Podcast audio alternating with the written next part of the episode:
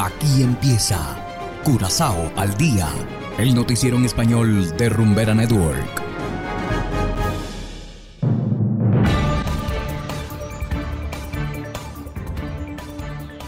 Muy buenas tardes, estimados oyentes de Rumbera Network 107.9 FM. De igual manera saludamos a quienes nos escuchan en formato de podcast desde noticiascurazao.com. Hoy es viernes 11 de marzo de 2022 y a continuación presentamos los titulares. Buque estadounidense USS Billings en Curazao.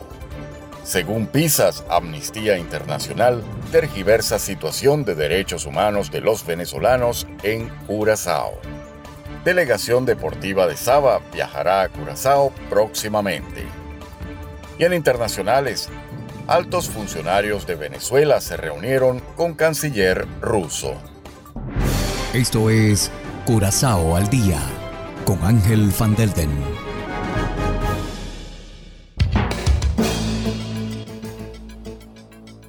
Empezamos con las noticias de interés local. El buque de guerra estadounidense, el USS Billings, ingresó al puerto de Curazao ayer en horas de la mañana y se encuentra actualmente amarrado en Matthew Wharf en St. Anna Bay.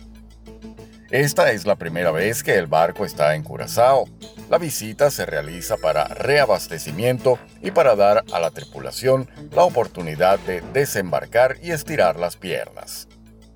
El USS Billings es un barco de combate llamado clase Freedom y puede llevar 125 hombres a bordo. Su base de operaciones es en Mayport, en Florida. Y continuando con las noticias locales, según el ministro de Justicia, Gilmar Pisas, Amnistía Internacional ha creado una imagen errónea sobre la situación de los refugiados venezolanos que han sido arrestados en Curazao. Así lo afirmó el mandatario en una carta enviada al Parlamento. Pisas, quien también ocupa el cargo de primer ministro, acusa a la Organización de Derechos Humanos de no presentar la información en el contexto correcto, que a su juicio justifica la actuación de las autoridades locales. Según Pisas, todo venezolano es bienvenido si puede aportar al progreso de la isla, Asimismo, recordó que Curazao no es socio del Tratado para los Refugiados porque la isla no puede asumir tal responsabilidad. Y en materia deportiva, un grupo de 30 atletas y consejeros de la Escuela Integral Saba vendrán a Curazao a finales de este mes. Los deportistas participarán en competencias de la Federación Deportiva Estudiantil del Caribe Holandés del 23 al 28 de marzo. Equipos de las seis islas del reino participarán en este evento organizado por Curazao. Saba participará en las modalidades de baloncesto, fútbol de sala y atletismo. El viaje a Curazao está financiado por la entidad pública Saba, la Escuela Integral de Saba y por los propios atletas. Hacemos ahora una breve pausa y enseguida regresamos con las noticias internacionales. La sientes, la percibes, la estás escuchando. Es Rumbera Network. Ay, quiero la botella completa. Yo estoy borracho de amor. 107.9 FM. Tú estás pa' comerte toda todita, si estás tú. Más de lo que quieres escuchar. 107.9 Rumbera Network. No tiene rival, bebé.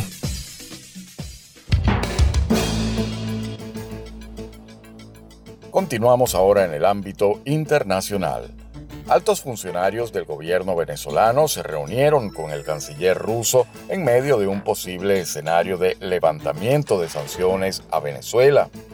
Desde Caracas nos informa la corresponsal de La Voz de América, Carolina Alcalde.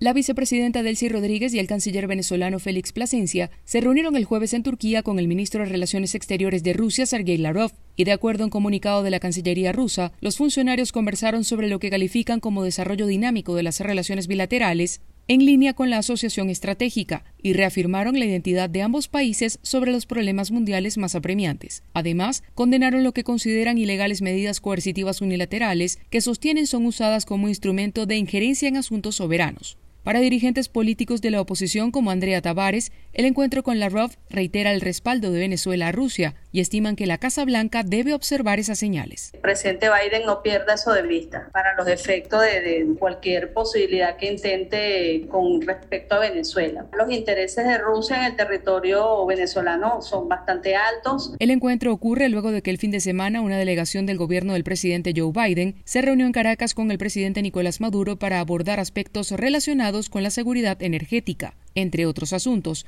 y la liberación de dos de los ciudadanos estadounidenses detenidos en Venezuela. Durante los últimos 17 años, Caracas y Moscú han firmado decenas de acuerdos de cooperación bilateral en áreas de energía, finanzas y salud, pero especialmente de compra de armamento. Y durante su más reciente visita a Venezuela, el mes pasado, el viceprimer ministro ruso Yuri Borisov y el ministro de Petróleo Tarek El Aizami revisaron más de 20 acuerdos de cooperación estratégica. Especialistas coinciden en resaltar la opacidad que ha marcado muchos de esos acuerdos. Carolina Alcalde, Voz de América, Caracas.